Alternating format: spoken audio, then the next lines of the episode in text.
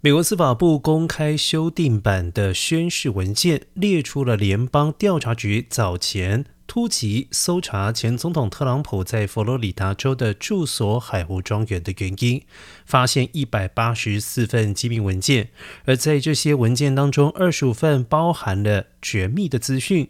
包括从秘密人士来源获取的资讯。禁止与外国政府共用的资讯，以及通过监控外国通信信号截取的资讯。对此，特朗普发言人指，搜查行动及有关宣誓文件都是涉及政治动机。